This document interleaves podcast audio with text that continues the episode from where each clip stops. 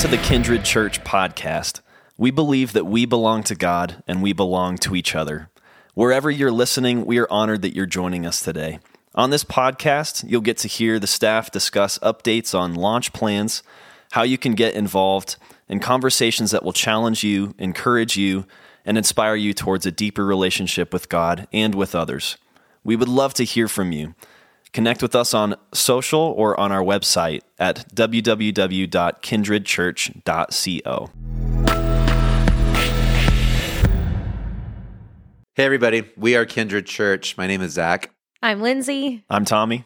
and we're so excited you guys are checking out what we have to say today uh, as we get ready to launch this church up here uh, in the North Denver suburbs, uh, Westminster, Broomfield, that kind of area. When we talk about North Denver, that's what we mean. Um, hey, I'm going to pray for us uh, just real briefly, and then we're going to get into who we are and why we're doing this church at all. So, God, we're thankful for uh, whoever it is that's listening, whenever it is that they're listening. Uh, I pray that God that you would help us to to really get across today why we want to start this church and what we want to be about. Uh, we love you and we're thankful for you, and we do this uh, all for Jesus in His name. Amen. Cool. So, hey, we've been organizing uh, around this principle, uh, this idea, and we call it uh, "We belong to God and we belong to each other." And so, I, I'm just going to, for a few minutes, unpack what we mean by that, uh, as as you get kind of familiar with who we are, what this church is going to be. Uh, I, you know, I just think it's really important for us to, to have a baseline for why do we say certain things and, and what do we mean by them. So we really believe this fundamentally at the at the beginning of it is that each one of us who follow Jesus is uh, a child of God. We are God's people. Uh, each one of us, uh, as we follow after Jesus, becomes more and more like Him if we are giving our life up to Him. Uh, so when we say we belong to God, we really just mean this: uh, we are His. Uh, he He made us. He formed us. He names us, and we get to follow after Him the best we can. to either you know by ourselves, but preferably together. Uh, so we call this place kindred because we really want this to be a church where the people around us are like family, uh, that close. And obviously, like maybe not everybody will be, but you'll find a niche and a place in this church where you can find those people that you can look uh, look to to lock arms with, uh, focus your eyes on who Jesus really is, and go after a better life with Him. Uh, so I really believe this about about church and philosophy. As I really believe that Jesus' words at the end of Matthew, uh, this this passage has become known as the Great Commission, is really where you start with, which is really simple. Jesus just said, "Go and make disciples of all nations, baptizing them in the Father and the Son and the Holy Spirit." So for us as, as Christians, that's our charge. It's really simple. We're supposed to make disciples, which means we're supposed to help people become more like Jesus. And so, uh, a lot of modern churches, I feel like we don't use words like discipleship anymore because they maybe sound churchy or threatening or whatever that is. I, I just more and more in this last season of my life have decided that I like the word. I like what it means. I like what it is. And so, uh, one of our aims as a church at Kindred is to is to make disciples. Uh, uh, you know, to make people more like Jesus, including me. Like you listening to this, you have something to offer me uh, as as as somebody who's going to be like family to help me become more like Jesus, to help iron sharpen iron, whatever whatever thing you want to use there. And so, really, this is what we mean when we say we belong to God. Uh, is really, I'm just talking about the way that Jesus actually is introduced to us, even in the, the Gospel of John. Um, when I was a brand new Christian or about to be a brand new Christian, somebody actually challenged me to read the book of John because I didn't know where to start. I was in Leviticus. I had no idea what a ceremonial washing was, so I skipped ahead. and somebody said, uh, John is a really good place to start. And I started reading John. I understood some of it, six or seven words at least at, at the beginning of it. Um, and, and, slowly it started to make sense to me. But this is from John 1, and this is uh, some, I, I think, some of the best stuff that we have about who Jesus really is. Uh, it's John 1 9 through 13. It just says this The true light, which gives light to everyone, was coming into the world. He was in the world, and the world was made through him, yet the world did not know him. He came to his own, and his own people did not receive him. But to all who did receive him, who believed in his name, he gave the right to become children of God, who were born not of blood, nor the will of the flesh, nor the will of man, but of God. And so, uh, in studying that passage and looking at some of the Greek words that are used in there, I just want to point out a couple. Uh, in, in, this passage, this is from the ESV version, when it says that Jesus comes and, and he gives light. It's really saying this He came to impart moral and spiritual light and direction into the lives of those people who are His. And so, what we see in Jesus is we see a standard of living and a way to be uh, morally, spiritually, and, and, and deed and action. Uh, separate, like, there's no separation of the secular and the divine. It's just life, and it's all one thing. Jesus is here to show us a better way. And then skipping down that passage a little bit when it says it gives us the right. So, right, it says it gives us the right to become children of God. Really, what the, the author John is trying to get across to us there is it's saying that Jesus transferred his authority as the Son of God over to those of us who love him and follow him to be children of God, to, to have that kind of relationship with God, that, that authority that Jesus has, which is a big deal because he's really saying, take my godhood, take upon upon you the things that I am and you can be just like I am, a, a child of God, born of a supernatural desire to know God better, which I think is really incredible. And the very next thing we see is a pretty famous verse is uh, John 1.14. It says, Jesus then, as the word in flesh, he comes and he makes his dwelling among us. Uh, another version says he came and, and, moved into our neighborhood, which is a really contemporary way of saying he just wanted to be around his people. He wanted to be uh, embedded and entrenched with those of us who are living here on earth. And it says this he, he came to show the glory of God through grace and truth. And the, the Greek word for grace is the word charis. And it's really saying this He came to give the joy and, and, and impart thankfulness in believers, and then to show them a better way through truth. So that word grace really just means joy and thankfulness. And so, us as, as kindred, when we've been reading together Romans 12, uh, we've been talking about we belong to God, we belong to each other. And Romans 12 has the same exact word for grace pop up twice in, in the passage I'm going to read. So, this, this word charis. And uh, this is Romans 12, 3 through 8. And this is kind of our, our guiding verses for we belong to each other. And it says this For by the grace, the charis given to me, I say to everyone among you, not to think of himself more highly than he ought to think, but to think with sober judgment each according to the measure of faith that God has assigned.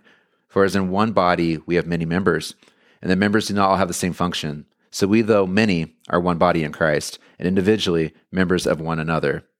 Having gifts that differ according to the grace given to us, let us use them. If prophecy, in proportion to our faith, if service, in our serving, the one who teaches in his teaching, the one who exhorts in his exhortation, the one who contributes in generosity, the one who leads with zeal, and the one who does acts of mercy with cheerfulness. So we belong to each other because, as one body, each person having different things that they're good at contributes to this better whole. We're like like the passage says, we are members of one another. We are together in this. We are one, and, and we see this on our staff. Like uh, we have Tommy uh, who can sing anything. I've heard there's this concept called perfect pitch that makes no sense to me. I, I have imperfect pitch, which means I can never sing exactly what I'm supposed to. Tommy has perfect pitch. Lin- Lindsay can sing too. She claims she can't. And Lindsay, when Lindsay teaches, I'm challenged by it. When I hear Tommy sing, it's one of those things where I think we all go, man, I wish I could do that. When I see both of these guys love people and, and lead people, I, I see in them something that I want to be like and something that I want to contribute to my life. And as all of us together give our gifts, link arms, and say we're going to be together in this and be better than we were, that's the kind of thing it's talking about. Here's what we want you to know about Kindred. Um, some of you know our, some of our stories, some of you don't. Kindred is a, is a church that's starting up because we just really care about each other, about each other's families, about our friends that are going to be here with us. We really want whatever the size of the church is, whether it's five people or five million, we want this church to really just be about creating a few things.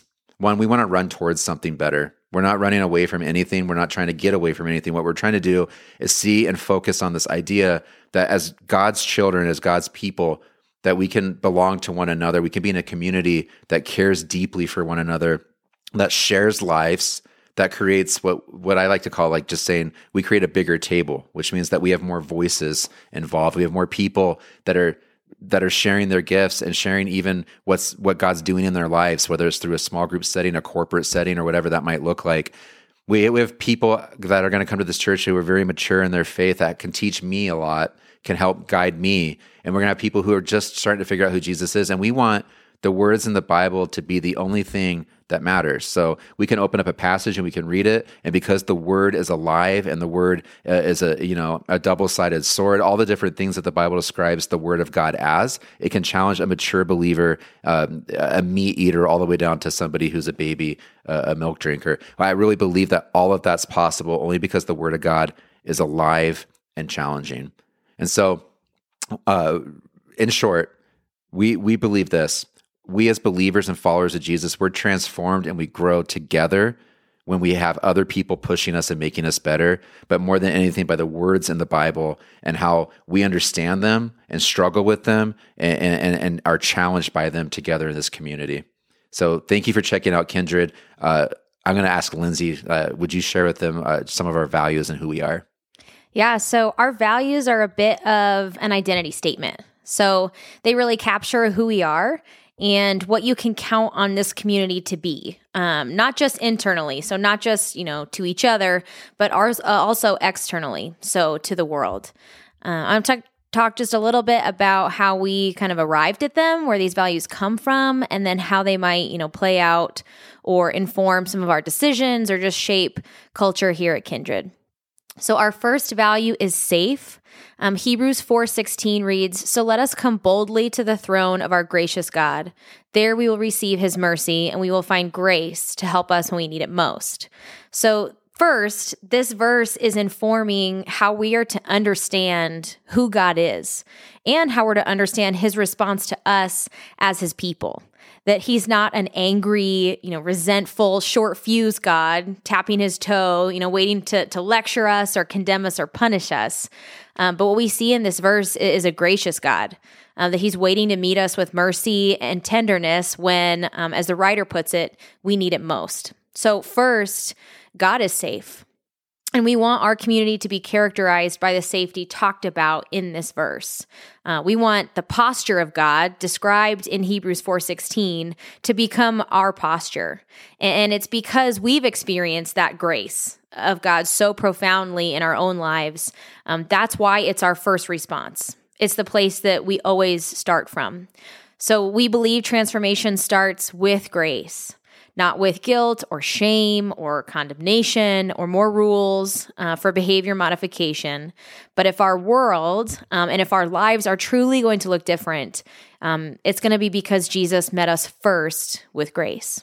So there's a couple things you might hear us say at, Kindred around this um, that we're a community who embraces the messy nature of life, that there is patience for being in process, and we are open about the ways that we struggle and wrestle.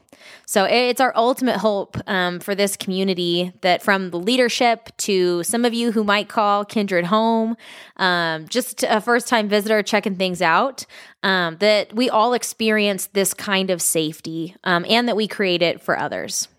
Our second value is sound being a sound community just means that we're committed to truth uh, revealed in the Word of God and in the example of the life of Jesus Christ, who was the Word with skin on. Um, John 1.14 expresses it this way. So the Word became human and made his home among us. He was full of unfailing love and faithfulness, and we have seen his glory, the glory of the Father's one and only Son. So, in this way, God's word is our foundation. It is the unchanging, it's that reliable, strong, um, stable, solid ground for everything we believe and do at Kindred Church. And we're using the word sound in the way that you might hear it used to describe uh, sound engineering or sound construction, meaning um, it can be trusted to hold up and to hold something together. So, scripture is then our sound source of truth and what's right, and it holds up in our life. It holds up um, in our circumstances, and it also then holds every single part of our life together. So, as a community, we're dedicated to knowing God's word just more fully and then living out of that deeper understanding. So, anytime we gather, you can expect that it will be um, to study or to know or, or to just be in God's word. Um, we also believe that it's through God's word that we come to see what needs to change in our own life. It, it corrects us, it, it refines us. Um, it also encourages us and, and prepares us to do good in the world, which is the hope for this community called Kindred Church. Um, it's also because our feet are, are firmly planted um, and rooted in truth that we're able to extend that posture of grace and of safety we talked about earlier. Um, so we're excited to get to engage with culture and scripture um, from a place of nuance and, and curiosity because we know our feet are firmly planted in truth. Our third value is selfless. So, this value comes directly from the example of Jesus. Uh, I think Philippians 2 uh, says it so well and most completely. So, it says, Don't be selfish. Don't try to impress others, but be humble, thinking of others as better than yourselves. Don't look out only for your own interests, but take an interest in others too. You must have the same attitude that Christ Jesus had. Though he was God, he did not think of equality with God as something to cling to. Instead, he gave up his divine privileges and he took the humble position of a slave and was born a human being. When he appeared in human form, he humbled himself in obedience to God and died a criminal's death on a cross. So we're passionate about being a community defined um, and known by this kind of humility and service and generosity. And it's probably going to look a little strange or a little different and maybe even confusing uh, because we live in a culture of just ruthless individualism um, and scarcity. But Jesus reassures us that this is the backwards way of his kingdom. Um, he explains that our life is actually enriched and we gain when we give of ourselves and of our time um, and of our excess. So at Kindred Church, we are less concerned uh, about building up, you know, our, our internal organization, um, as we are concerned about using whatever resources or unique opportunities God may give us um, to serve the powerless and the under resources, um, the under resourced, and um, the places and the people that this community belongs to. Um, we're so serious about this value, and it means so much to us that that our board is also set up in a way to keep us accountable to this value, uh, to make sure it's something that we follow through on, that um, it doesn't just become a good intention, but that it really is something that we do. And our last value is sincere. Um, it is so clear in the biographies of Jesus that people were drawn to him um, and all different kinds of people the rich and the poor, uh, the outcast and the included, um, the soldier, the businessman, the widow. Um, people wanted to be near him. He carried a sincerity and a warmth and an invitation about him. Um, Jesus really saw people, and, and those in front of him were always met with care. Romans 12 9 says it this way Don't just pretend to love others, but really love them hate what is wrong, and hold tightly to what is good. So we want to communicate um, the same care and warmth and kindness in everything we do. Uh, from the person communicating the message to what you might see online, um, to how you feel when you interact with anyone that that calls kindred home. Um, we also just want to acknowledge that there is a, a growing skepticism and distrust of the church in our postmodern culture, and uh, for good reasons. And it's important to us for that reason that that you see uh, and what you experience comes from the very center and the core of who we are as people, and what Jesus is doing in us and through us. That you really see that we are who we say we are. So, the way we've kind of started to say this uh, with each other at Kindred is um, we believe that Jesus has something for you and we're not looking for anything from you. So we are safe and sound and selfless and sincere. Uh, those values are our guiding principles, and they're going to prop up um, anything that we do here at Kindred. So, yeah, these are all things that we're going to chase after because we believe that God has called us to do these things, not only in His scripture, but in each of our lives as well. And uh, we feel like we've been called to create a community where we can learn and grow closer to Jesus and, and closer to each other. And we truly want what's best for you in your life and in the lives of your family and your friends. And we believe that the best uh, for us is Jesus. So we would love to invite you to sit at the table with us and to join us on this journey together as we pursue Jesus and as we do life together, this journey that we're calling Kindred Church.